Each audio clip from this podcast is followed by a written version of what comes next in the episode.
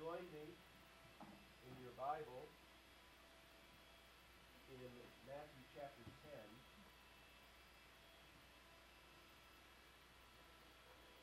And before we begin, let me read the words again that we just sang. They definitely pertain to this passage. All hail King Jesus. All hail Emmanuel, God with us. King of kings, Lord of lords, bright morning star. And throughout eternity, I'll sing his praises. And I'll reign with him throughout eternity. And I'll reign with him throughout eternity. Ladies and gentlemen, that day is coming. Since the creation of the world, God's people have been crying out to God with an expectation, that day is coming. And that day is coming. As I indicated a moment ago, Jesus taught us to pray, your kingdom come, your will be done on earth as it is in heaven. That day is coming, and when it comes, it will be here forever. And we will look back on this life, this experience that we are in right now, as if it was just the blink of an eye. And we will be in the welcoming presence of God. He will have a glad smile on his face as he welcomes his redeemed ones. As he welcomes his redeemed ones. We will conclude this worship service today reflecting on the redemption that we have in Christ Jesus. He brought his body. He came, God the Son, becoming fully a man, and lived that life of perfect righteousness in our place that we couldn't do. And then he went as the sinless Lamb of God and took our place, experiencing the judgment that was due to us on the cross. He paid sin's penalty fully for every member of the human race. But the benefit only comes to those who simply say, it's as simple as this, I want that. I want that. Who here can quote John one twelve for us? John one twelve.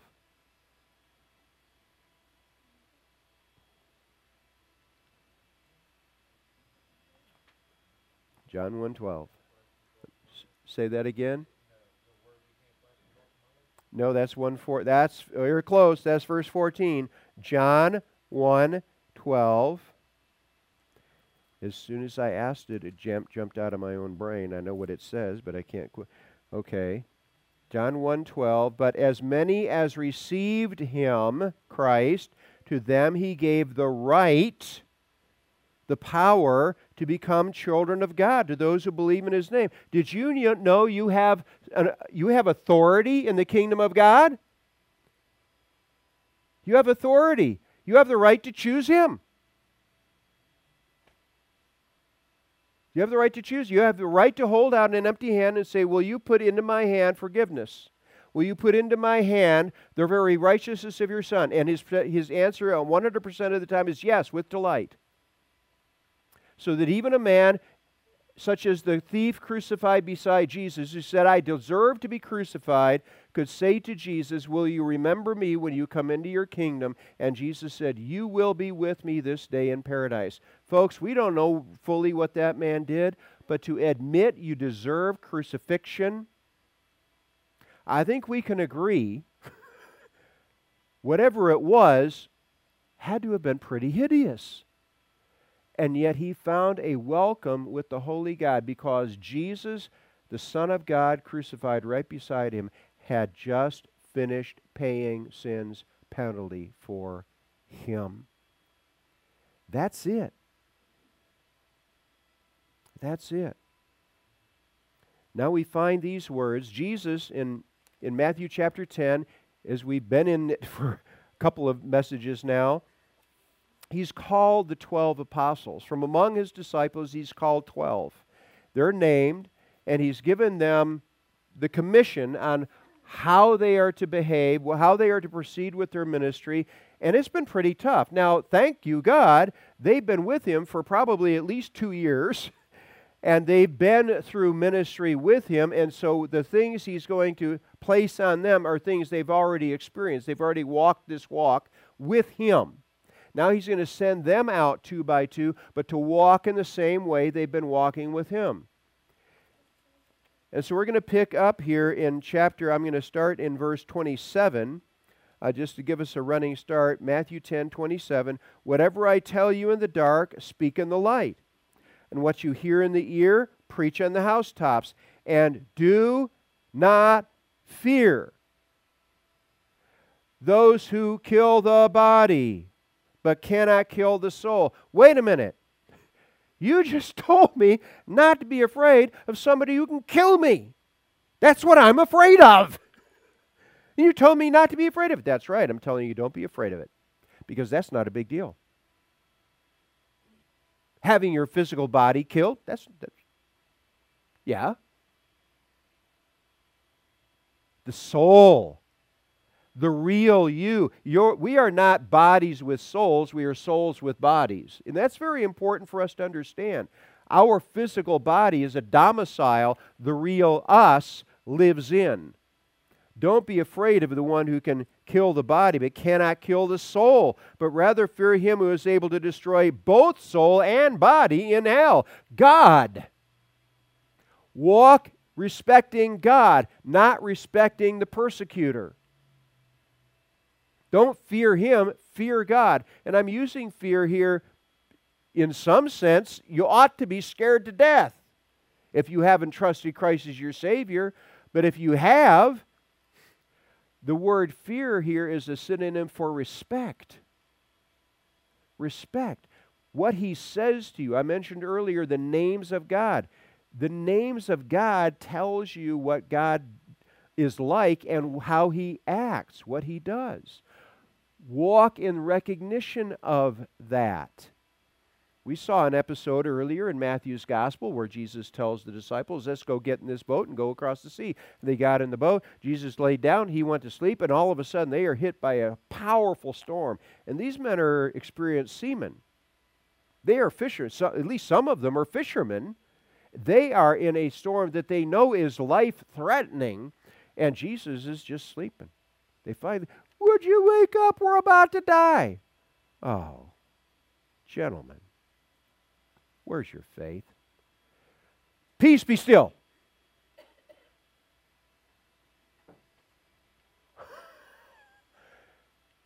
Storm stop now. Not only did the storm stop, it became calm. Now, anybody who's an experienced seaman knows the storm stops, the sea doesn't become calm, sometimes for hours or days. He calmed the sea as well as stopped the storm. Who is this? They're asking. His disciples are asking. That's not a bad question to ask, by the way.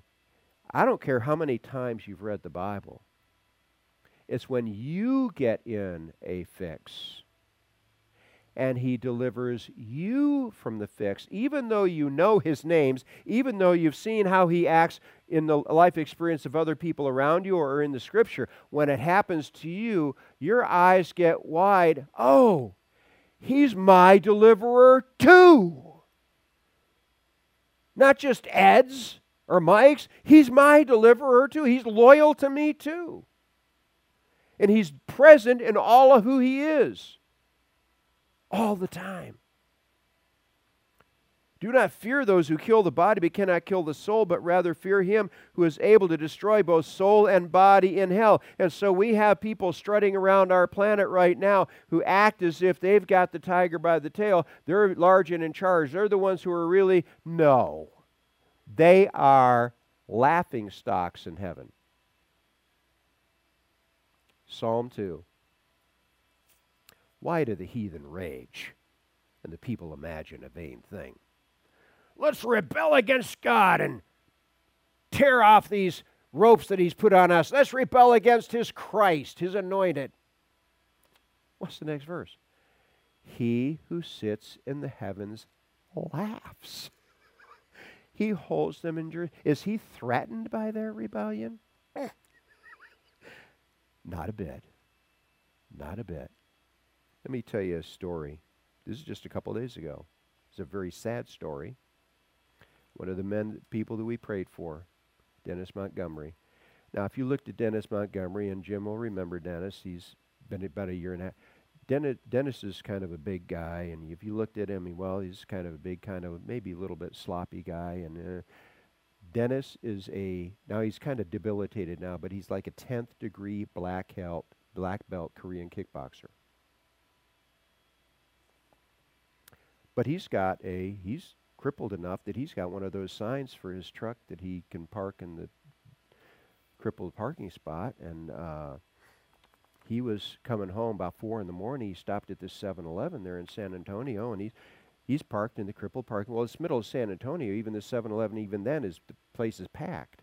Well, he comes out, and he's getting in his truck, and this guy had parked behind him, and he's, he comes up, stalking up to Dennis. This guy, Dennis weighs about two forty. This guy weighs about three sixty, way over six feet, and he's really angry at Dennis because Dennis is parked in the in this handicapped parking space, and Dennis says, "Well, I have a right," and he pulled this. He reached in, pulled out of his. He, I shouldn't. I should have had it hanging up here, but I, you know, I'm. This is righteous, and the guy still probably was drunk, got really mad at.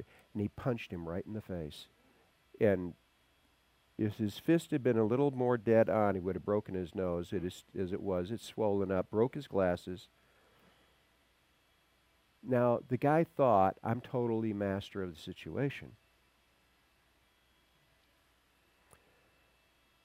Dennis did a swirling fist thing and did a ki- he broke the guy's jaw in three places, broke a bunch of ribs. The guy's on the ground, and he keeps trying to get back up, and every time he does, Dennis kicks him in the head again. And the police finally showed up. And here's, it's all on tape. It's all on the security tape. And yet the police arrested him. He spent the rest of the night in jail, and then in the morning when the judge looked at it, he said, that was self-defense. Bye. Go home. The point is, we expect things to be a certain way. Here's a guy that was strutting around the parking lot. I can do to this guy what I want to do. I'm going to punch him right in the face, and I will walk away. No, that guy's still in the hospital because he picked on the wrong guy. Well, when somebody, we prayed earlier for the persecuted church. We prayed for our brother. When someone, an enemy of God, puts their hand on one of God's people to harm them, God's paying attention. He's paying attention. He who sits in the heavens laughs. He holds them in derision. It's comedy, stand-up comedy material in heaven. So these people strutting around down here that want to oppress us with how strong they are compared to God, they're comedy material.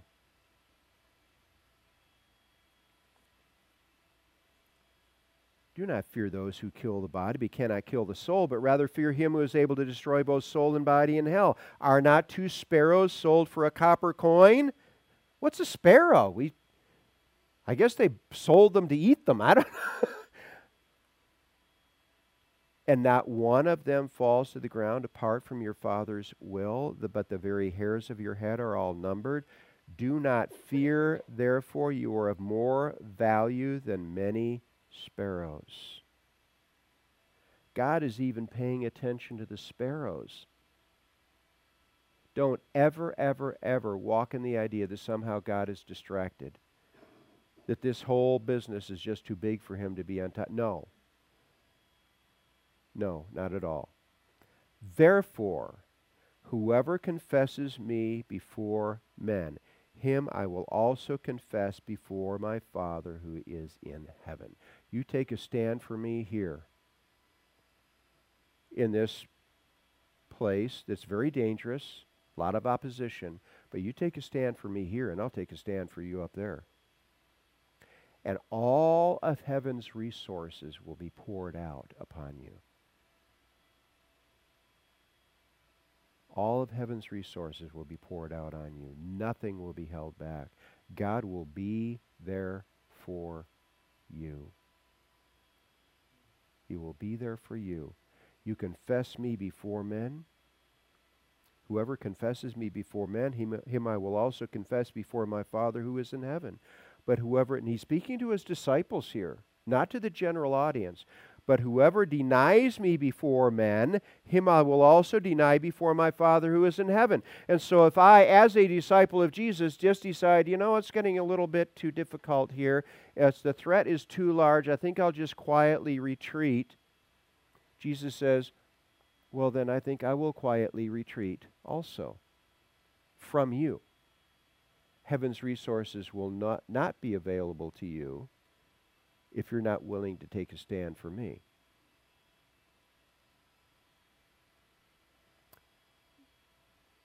When we baptize people, and um, I'll just say that in the Scripture, the normal pattern that you see in the Scripture, particularly the Gospel accounts and in the book of Acts, is there will be some pagan fellow or woman that will come to faith in Christ. And what is the first act of obedience? Having come to faith in Christ, what is their first act of obedience? It is to be baptized. It's take a public stand for Christ. Now, we typically do it in the American church, and I would say probably around the world. The typical thing is we do often do baptisms inside the church before a Christian audience. Well, that wasn't how it was done in the first century. No, no, no, no, no. You went to the town square. And here's a water well here, or you bring water with you, and here are all here you're you're you're Joe Pagan who's now become Joe Christian. But none of your old friends in sin know about this because it just happened. Well, one of the things that is hugely beneficial to you is if you can make a stand before all your old friends in sin at once. Instead of doing it one at a time, you get it all done at once. And so, and Peter talks about this in First Peter four, and he says in the same way that the ark was the vehicle for uh, Noah and his family to escape the judgment that fell on everybody else, baptism now saves you, but not the washing away of the filth of the flesh. I'm not talking about the water. This isn't magic water, but the answer of a good conscience before God. Ed, what in the world makes you so confident that you, Ed Nosh, of all people, can say that you have a clear, clean conscience before the holy God?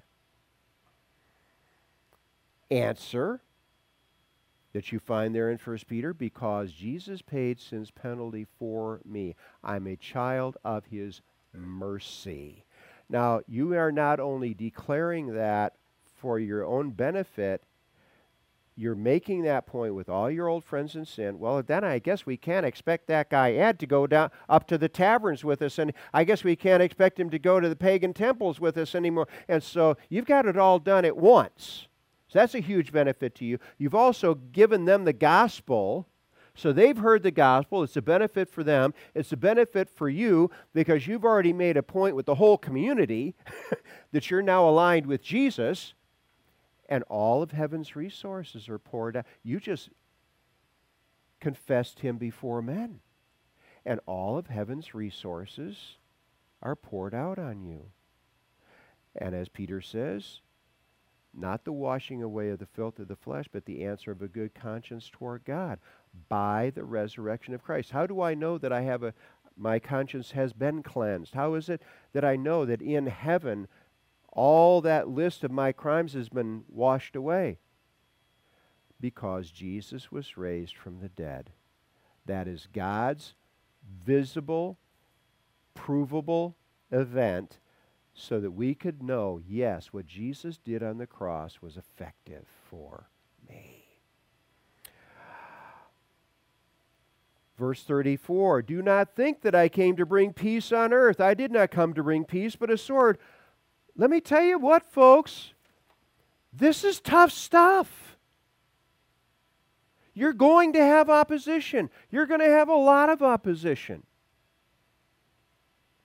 For I have come to set a man against his father, a daughter against her mother, and a daughter-in-law against her mother-in-law. And a man's enemies will be those of his own household.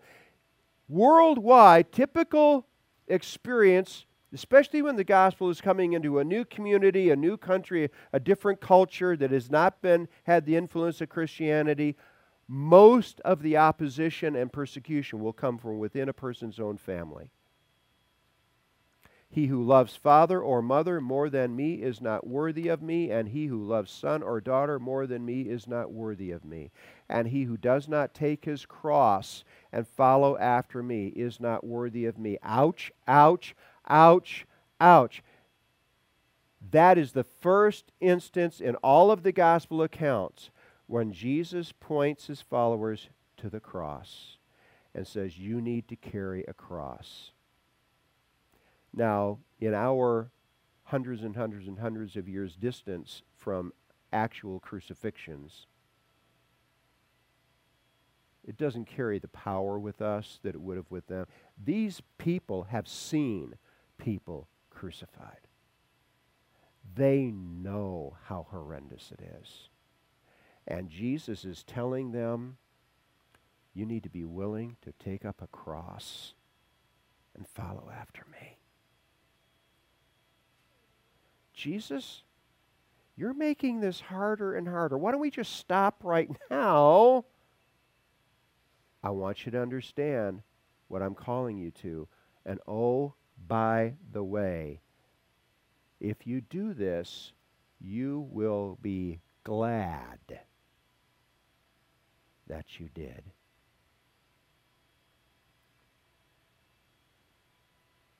He who does not take his cross and follow after me is not worthy of me. He who finds his life, the one who clings to his life and says, I think I'll just go live quietly and not really be vocal about Jesus, the one who finds his life will lose it. He will come into the presence of God where he might have experienced great kingdom reward. And Paul talks about this in both first and second Corinthians. It's called the judgment seat of Christ. It's not a judgment for the punishment of sin. It's a judgment for purposes of reward. And Paul talks about the people that come and they have nothing to show. And he specifically says they will be saved. They will be, pres- they will be present in the kingdom. But so is by fire. They won't have the kingdom glory and gifts that they might have had if they had been walked in loyalty to Christ. He who finds his life will lose it, and he who loses his life in this world for my sake, he will find it. When will he find it? Where will he find it? Where will she find it? When they step into the presence of Jesus, into the glory, into the glory that he is so eager to share with us. How eager is he?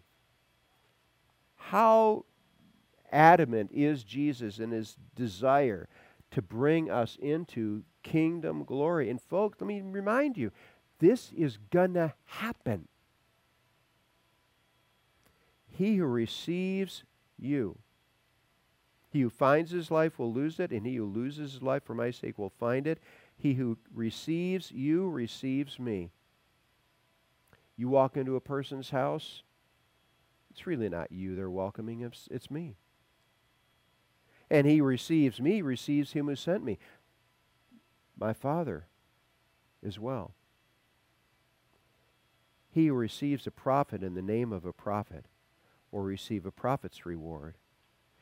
How eager is he to pour out rewards on us in his kingdom? He's looking for every excuse.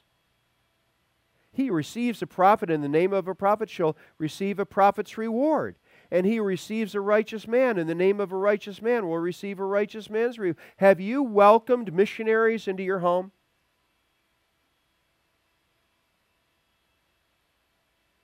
If you have, God says, okay, I'm going to share their reward with you. Not that they will lo- lose anything, but I am looking, I am, God is so hungry to pour out blessings on us. Now, every grandparent knows what I'm talking about.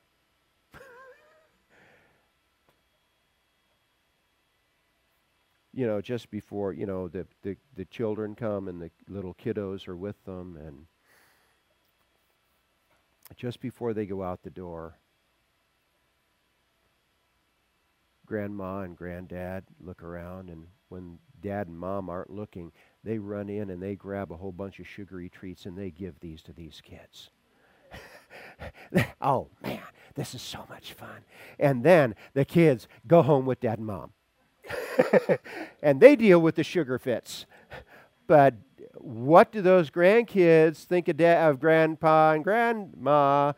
Oh, we want to come back. We love them, love them. Well, God is looking for, God loves us that same way. And whatever, and whoever gives one of these little ones a cup of wa- cold water in the name of a disciple, assuredly I say to you, he shall by no means receive his reward. And so, Mama, you're standing there at the sink, and little Johnny or Judy comes up to you and says, could I have a, a drink of water? Well, sure. You don't think twice about it. It's just what you do. Up in heaven, there's an angel saying, okay, got that.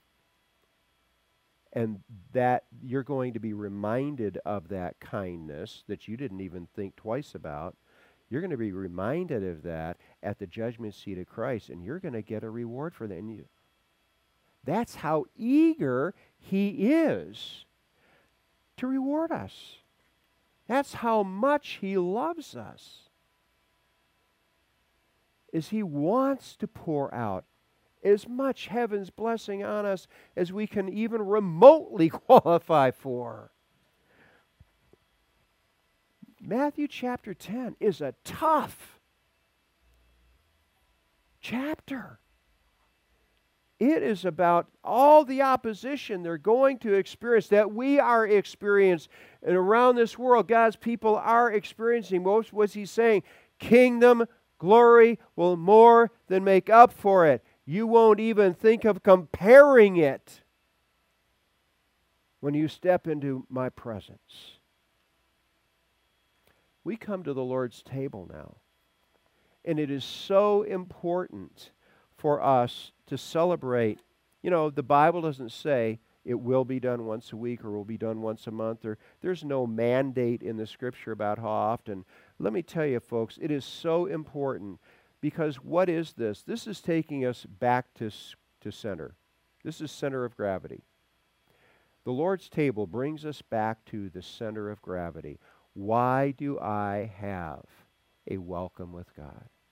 Why am I a child of God? A full heir of God? It's because Jesus did it for me. It is a perfect place for us to rid our minds of any idea that somehow we've added some virtue to what Jesus did. No.